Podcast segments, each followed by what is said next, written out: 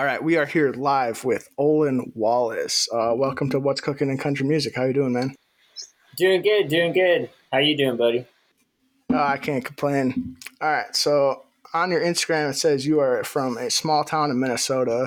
Uh, tell me a little bit about that small town. Where you're from? So where I'm from, population sign says like 262 people. Um, grew up with a really small uh, high school class. We didn't have very many kids. Um, we actually ended up combining um, with the neighboring town. So I graduated with probably 50 kids, but it's three towns. And then I also grew up right next to a Native American reservation. So once they would get to seventh grade, they would come over and join our school too.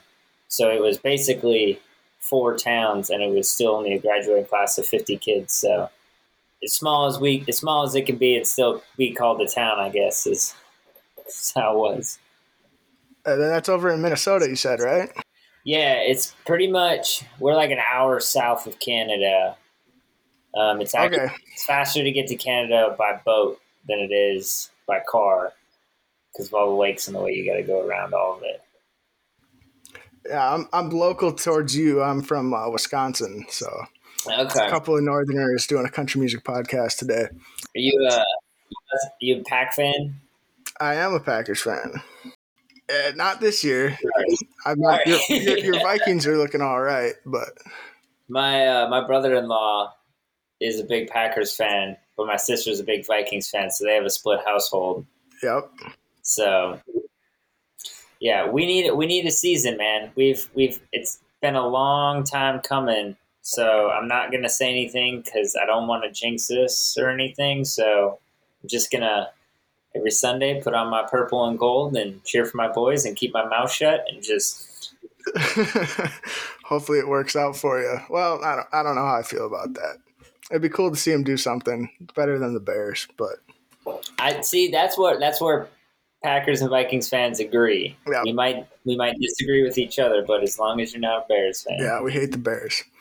All right, so you're from, from Minnesota, middle of nowhere. Now you're living in Nashville. Uh, what what brought you out there? If or if it was just music that brought you out there, are you doing anything extra out there? Uh, so I have a kind of a long story of music. I'll keep it slightly short. So originally, um, I came out to Nashville. I wasn't going to be an artist. I wasn't going to songwriter do music. I was actually going to do audio engineering. So I was still going to be in the music industry, um, but I wasn't planning on taking this path exactly. Um, went to college for my my degree in audio engineering. Um, right after college, got a job doing live sound. Um, had some friends that were in a couple bands that did some songwriting, and I wrote a little bit with them. And I was like, man, this is this is a really cool thing. Kind of became a hobby a little bit. And my grandfather used to sing and write songs a long time, like back in the the late seventies. Um, around that time is when he came down to Nashville, and I was so I was always mesmerized by him, but I was like, man, I don't, I don't think I have the talent, kind of a deal. Didn't really want to pursue it, and then that little trigger in the back of my mind was was started to roll, and it was like, man, we could do this. This is something we could do. So I did it more and more, and then I'm pretty new to this, I would say. So I started my artist career right when COVID hit.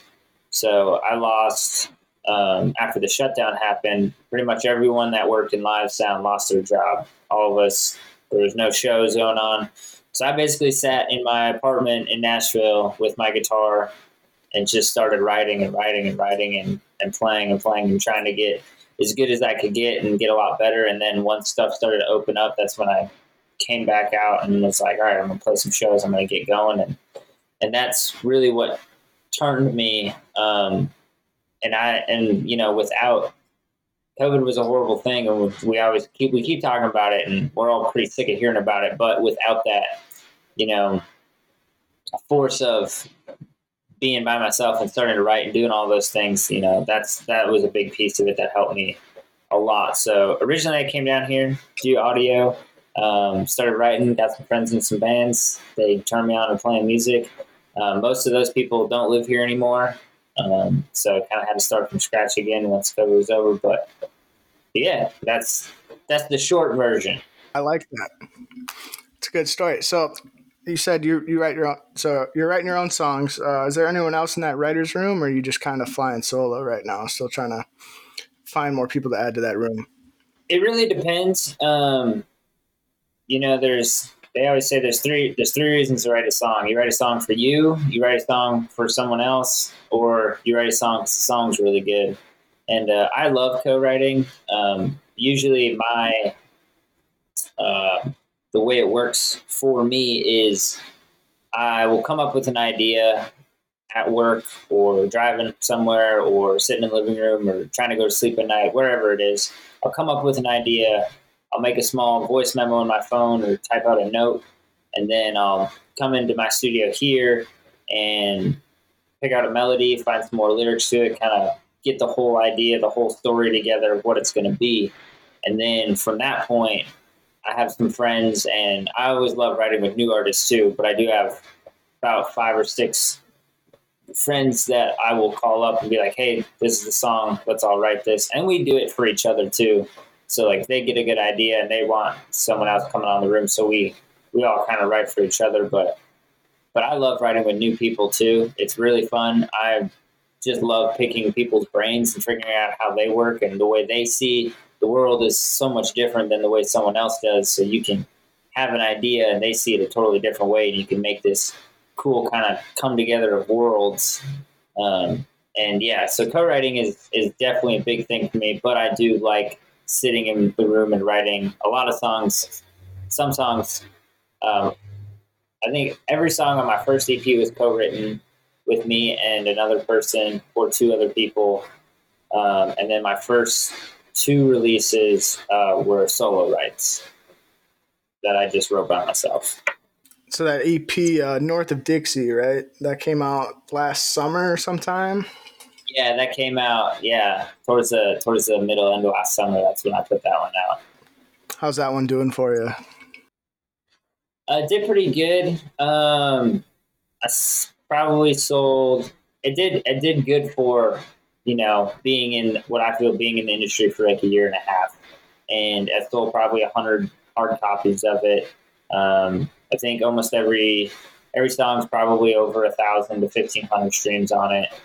Um, so for being a first real big go round of, of pushing and getting it out there, it's been it was fun. It was a good experience. Um, right now, we're back in the room. We're back on saddle riding and getting ready for next year to put out some more music because it's been, you know, it's been a year and a half since I've put out another song. So kind of there's a lot of new stuff that's been written since then that just hasn't gotten recorded and put out yet. So that's what this winter is going to be about. Absolutely. So you're producing all your own songs then, I'm guessing. Uh, last time I looked, you were still independent. So, what's kind of the process there? Like, once you have a song or you, a couple, you're ready to put out an album. How do you go ahead and get that produced? So, a friend of a friend of mine um, named Zachary Mano was the producer for um, my EP. Uh, since that's the latest one I'll put out, that's what we'll stick with right now. And basically, I come to him. I have a written, a fully written song, and I would come in and I'd say, "Hey, man, this is this is the song," and then we do some reference tracks. So uh, we all have artists that we look up to and we aspire to, or if there's you know a certain song that you're like, "Hey, man, I really like the way the drums sound on this song, and I think it would be cool for this." So you don't want to do a direct pull, you know, like sampling, but you do kind of come in and like, I like the way this guitar sounds. I like how these drums sound. If we can mix these two, the feel of this one, um, so we kind of do a lot of reference tracks, talking back and forth, and then he would basically make a preliminary demo of it and shoot it back to me with my vocal on it and everything, and and we talk about like I like this guitar riff, and we would go back and forth and like pull this, put this back in, and we'd reconstruct it, reconstruct it, and then he would send me one more time of kind of a final mix, and I would check, make sure I checked all of the boxes that I was looking for, and then we'd master it up, and then we'd move to the next song on the EP, and then we'd do that for all five of them. And then once they're all ready, get all the masters, put it all together, and, and ship it out. Um, this next process is going to be a little bit different. Um, it's going to be kind of the old school, and it's going to have a it's this one that I'm working on right now is going to be acoustic. So it's going to be four or five songs acoustic, and it's going to be more of that old school style where you have three, four days in the studio, and everybody just kind of comes in, and we just sit down and play the songs over and over again, and we just start picking things out that we're like, hey, we want these riffs and this kind of stuff. Be a little less technical, a little more, a little more just letting emotions flow out and figuring out what we want to do with it. So that's gonna it's gonna be cool when it's done because it's gonna it's gonna be a very different sound than what usually comes out of Nashville. I think. That's pretty exciting. So, if you had to pick one, maybe two artists that you pull your sound from, if not directly, but like someone who is you've looked at that and it's like, oh, that's pretty cool. I want to try to emulate that. Is there one or two artists you can pick out that you kind of? I was a big um, '90s country fan a lot. So my big my big artist, um, who I big hero, wish I would have got to see him and never got to see him play. He passed away before I had a chance. Was Chris LeDoux, and I grew up. Um, I still do. My day job right now is a foreman on a horse ranch in Tennessee, and so I train horses and all of that whole world. And I grew up in the rodeo world, so but the blend of the rock and roll to the western style is kind of where I live in, and it's not the that like 90s grunge rock and all of that is getting pulled with a lot of mainstream songs. I'll go all the way back to 80s, 70s hair metal bands with that older kind of bump movement rock and kind of put that in the country feel. So Chris LeDoux is a big one that I've had. And modern day, um, was I listened to a lot of Justin Moore's old stuff. And that was, he was the person, my first concert I ever went to was Justin Moore concert. And I was, uh, I was 15. My sister took me. And that was kind of the point in my life where I decided I was going to be part of music. And I was like, I don't know how. I don't know if I'm going to be on stage, off stage, backstage, or where I'm going to be, but I want to be part of the music world somehow. And that's when I decided I was going to go to school for audio, and then life takes more turns, and now now we're doing now we're now we're from backstage to on stage. We made the switch, so yeah, Justin Moore, I could kick your ass. That's one that always that that's yeah. the first one I could think of that I was like, oh yeah, they blend the rodeo kind of cowboy kind of deal to. Oh yeah, oh yeah, I play that all the time, twenty four seven, and it's funny because uh, I don't know if you've ever seen the the Small Town Throwdown music video of Justin Moore. He uh, he gets the fight in there, and he's he's like five eight, five seven, and I'm not very tall either. We have that like same stature, and I feel that feel it's like a it's almost we we together almost have like that little man syndrome with that song. So you said you were into rodeo growing up. Uh, do you still do rodeo? Uh, what was your event, if you, or what is your event if you're still into it? So my my I grew up in the rodeo life, um, but I didn't grow up eventing. So I rode my first bull when I was probably like eight years old, and I got thrown off into a fence, and that was pretty much I was like, all right. Um, probably not going to ride bulls the rest of my life. But my brother, well, at least you learned early. My brother rode his, and he decided he was going to join rodeo, so he started riding uh, saddle broncs, and then I started bringing my guitar. So we would go to rodeos, and I would just play, and then he would ride saddle broncs. Um, and that's what we did for a while, and then I got really into. When I was like 16, 17 that's when I started working with training horses, and now I work with uh, rescue horses, doing rehabilitation and train the training the crazy back out of them that you know happens, and making them retrust people and redesensitizing them and and all that kind of stuff. So I would say I'm more of a horseman than a cattleman, but mm-hmm. I definitely have hung on to that piece of of life, and I always will. That'll always be part of it. But if I could pick an event that I would do, I would probably be a saddle bronc rider. I always wanted to be a steer wrestler but I don't think I'm big enough. You don't got the size for that. You Pull it need, off. some, those are some big dudes. Yeah, five five eight, five nine, one forty three. I don't know if I can. I don't know if I'm big enough to pull it off, but that was one that I always like wanted to try. Yeah, it, looks cool. Uh, I was never into all that. I grew up in a city, and then I'm rediscovering my redneck past because my aunts and uncles they lived out in the middle of nowhere, and my dad was the weird one who moved to the city, went to college. I lived in the city, so I'm re- rediscovering my redneck roots, but never got into the rodeo thing. You know, when I was when I moved down here, there was more people in my dormitory than in my entire high school. So for four years, five years, six years, I was living, you know, downtown Nashville in an apartment, and I was, you know, now I live a little bit outside of it, just because I'm. I grew up in such a small town. It's like I can't deal with traffic every day and all these people and this twenty four seven and apartment living and you hear the neighbors upstairs, the neighbors downstairs, and I was like, man, I'm just Too podunk for this. With your full time job and everything, uh, are you still able to get out and play any live shows, or like, how are you keeping uh, your brand and following involved uh, with this big gap in uh, projects?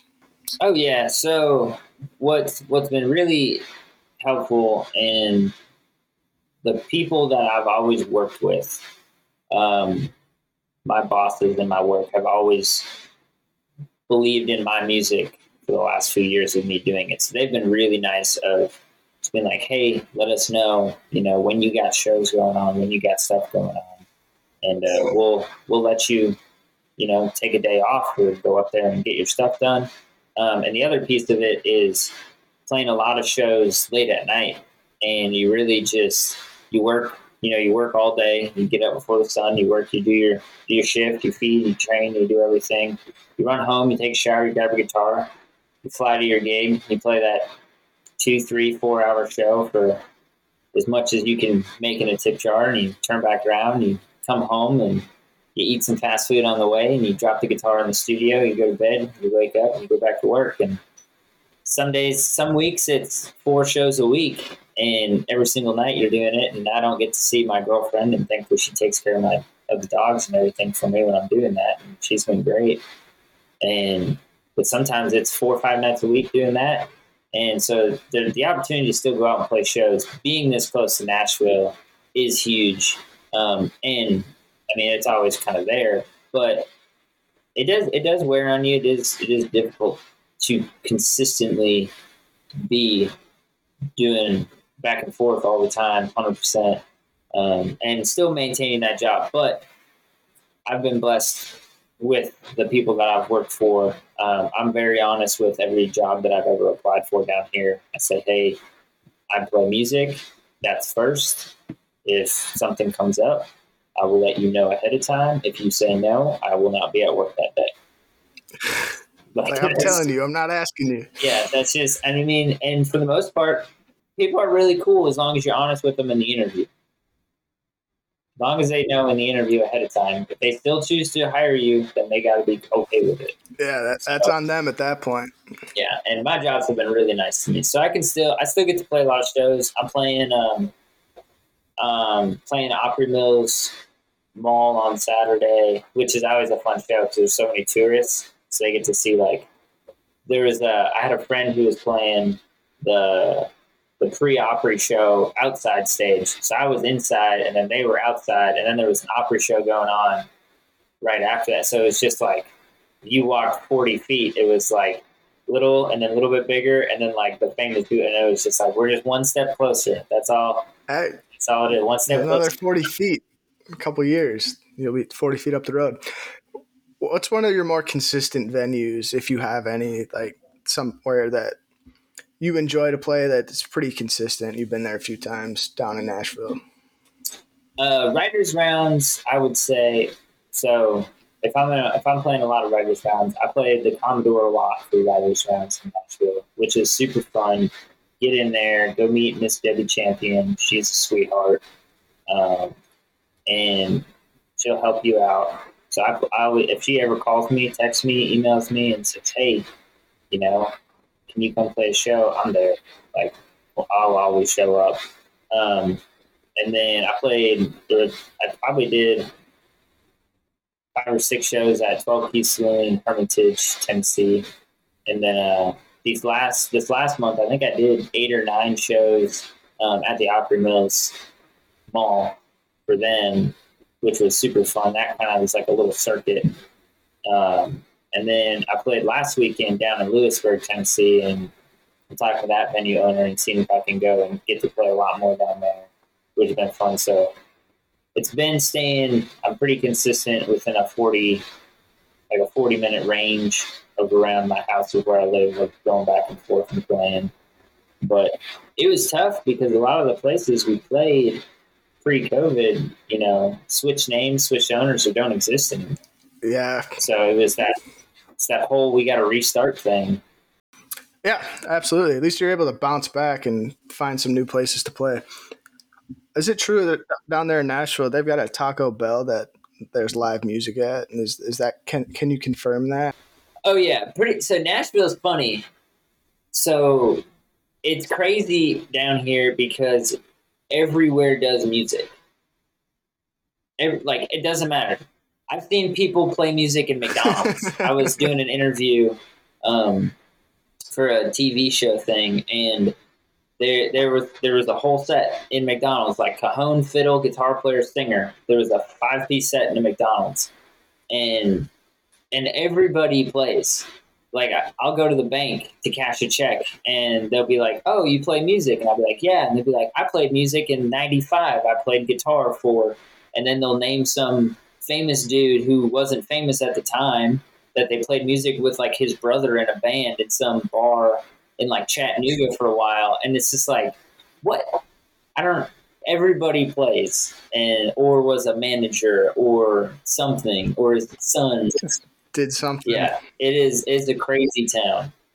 I'm trying to get down there. Just the podcast deal. Uh, the the girlfriend might go down to college vet school down there, so okay. get the podcast rolling early, and then yeah, yeah. do some face to face interviews down in Nashville. Where's she going to school at? Uh, UW River Falls up here in Wisconsin. Okay, okay. And then we like always toyed with the idea, like, oh, like wouldn't it be sweet to move to Nashville, like when I do my vet school? And I'm like, yeah, that'd be awesome. You said vet vet school. Vet, the veterinarian. Okay, so my girlfriend's a vet tech. Oh, see, worlds collide. And we're in uh, really high demand down here in Nashville. So I'll let her know. Maybe this podcast blows up and we've got a little bit more uh, sway on that decision. But for now, it's just yeah, just fun. I'm just obsessed with country music, and if I get a chance to sit down with uh, the next Justin Moore, uh, I'm gonna take the chance to. Oh yeah, you never know, man. We're all busting our ass to make it there one day. So we talked a lot about what you're up to and everything. Where can people find you on social media if they want to? And where do you post on TikTok or anything? Yeah, so all my socials I keep is um, Olin Wallace Music. If you look up Olin Wallace Music on basically any platform, it'll show up. My TikTok is Olin Wallace. My Instagram is Olin Wallace Music. My Facebook is Olin Wallace Music. Is a Facebook page. My Twitter, I think, is Wallace Olin. But if you look Olin Wallace Music, I will show up. Um, my website is olinwallacemusic.com. So you can find me on any of those places. I'm pretty easy. I try to stay very consistent. If you can't remember any of the places, just Google Olin Wallace music or Olin Wallace, and I think I'm either the first one or like the third or fourth. If you put in Olin Wallace country artist or anything like that, I'll pop up. You'll see me up there. So I'm not super hard to find if you guys here if you're looking. Um, but yeah, and then obviously Spotify and Apple Music and YouTube and Pandora and everywhere that you listen or stream music, Amazon Music, it's just Olin Wallace and, and you'll see all my music that's there and more that's coming out. And, and I do have, um, there are unreleased songs on my YouTube that have been recorded and we did some video sessions. So if you want, if people want to hear music that's not actually out yet, you can only hear it on YouTube. There's about there's four four originals and one cover on there for that. So and that's all live music too. So was a complete live session. I'll have to check it out. We sat down. There's no click track. There's no there's no monitors. We just sat down and it's me and two of my buddies and played five songs live. All right, so we've we've talked about this new project. Do you have a time frame on that, or still too early to say? Or all right, so we're gonna the the hope is to get in the studio um, mid December and uh, early January. So once we're in the studio, by the end, January, February, March, April. So I'll say April, May. That is the that's the goal. Is April, May is when when there's going to be some new music coming out, and it's probably going to be done in singles. Um, but we're gonna we're gonna put some new music out there. There'll be a bunch of stuff about it on my TikTok once it starts rolling. You guys will be able to see that. Um, I'm also before I forget this, also starting a new YouTube series called uh, Overrated Underrated. So it's gonna get advertised on my on my TikTok as well, and then they're gonna be little eight minute clips of um, whether or not I think your favorite artist is random my girlfriend picks five random songs from from country music artists, and then I'll decide whether I think they're overrated or underrated or deserving. So that's a new thing that we're we're working on right now. All right, hold on. I've got an over underrated question for you here. Let me. All right, all right. Let me get my sources here. So we're gonna do two from the same artist. All right, this is both off of Luke Combs. This one's for you we're gonna go with beautiful, crazy, overrated, underrated. For me personally, I think "Beautiful Crazy" was is, is an overrated song. Okay, I agree. I'm in agreement um, there. It's not. It's good. It's well written. It's very good. But I think I think it was it was. It just didn't do it for me. It's just it's missing like an X factor. Um, it's your. It felt very standard and very um, what is the formulated because in Nashville there's formulas for how you write songs. There's beginning, middles, and ends. How choruses should go, and you know, very textbook Nashville. I guess is how that song felt, um, and it didn't it didn't feel very unique. So I'm gonna go with overrated on that. And that's one that you'll hear on the radio to this day. Still, you hear it all over the place. I agree. It was it had its time, but it still should be on the radio. And then here's another one off the same album, Houston. We got a problem. See, and I th- so I did not hear that song being played out as much, like because "Beautiful Crazy" was was everywhere. Everywhere. It was it was TikTok. It was radioed. It was just obnoxious in your face and then he can't and then there's you know songs like houston we got a problem. And it's just this whole premise of you know that feeling of loneliness and not being there. And then it's like this is the town i'm in. And it's that wraparound of you know we have that. And it again it's very nashville. It's very orchestrated. Yep it's but it wasn't so overshoved that i feel like it's it's pretty underrated. And the scenery he says in that song like I got a 12th floor view uh, of the empty Astrodome, and like you're there, you're sitting it, you're looking at it, and it's it's great. So I think the scenery of that song that was put in there and the way it was worded, um, and how little it was played, I would say very underrated. Those are my those are my two cents. All right, I like that because for, for Luke Combs, I, I listen on Apple Music, and he's got a deal with Apple Music.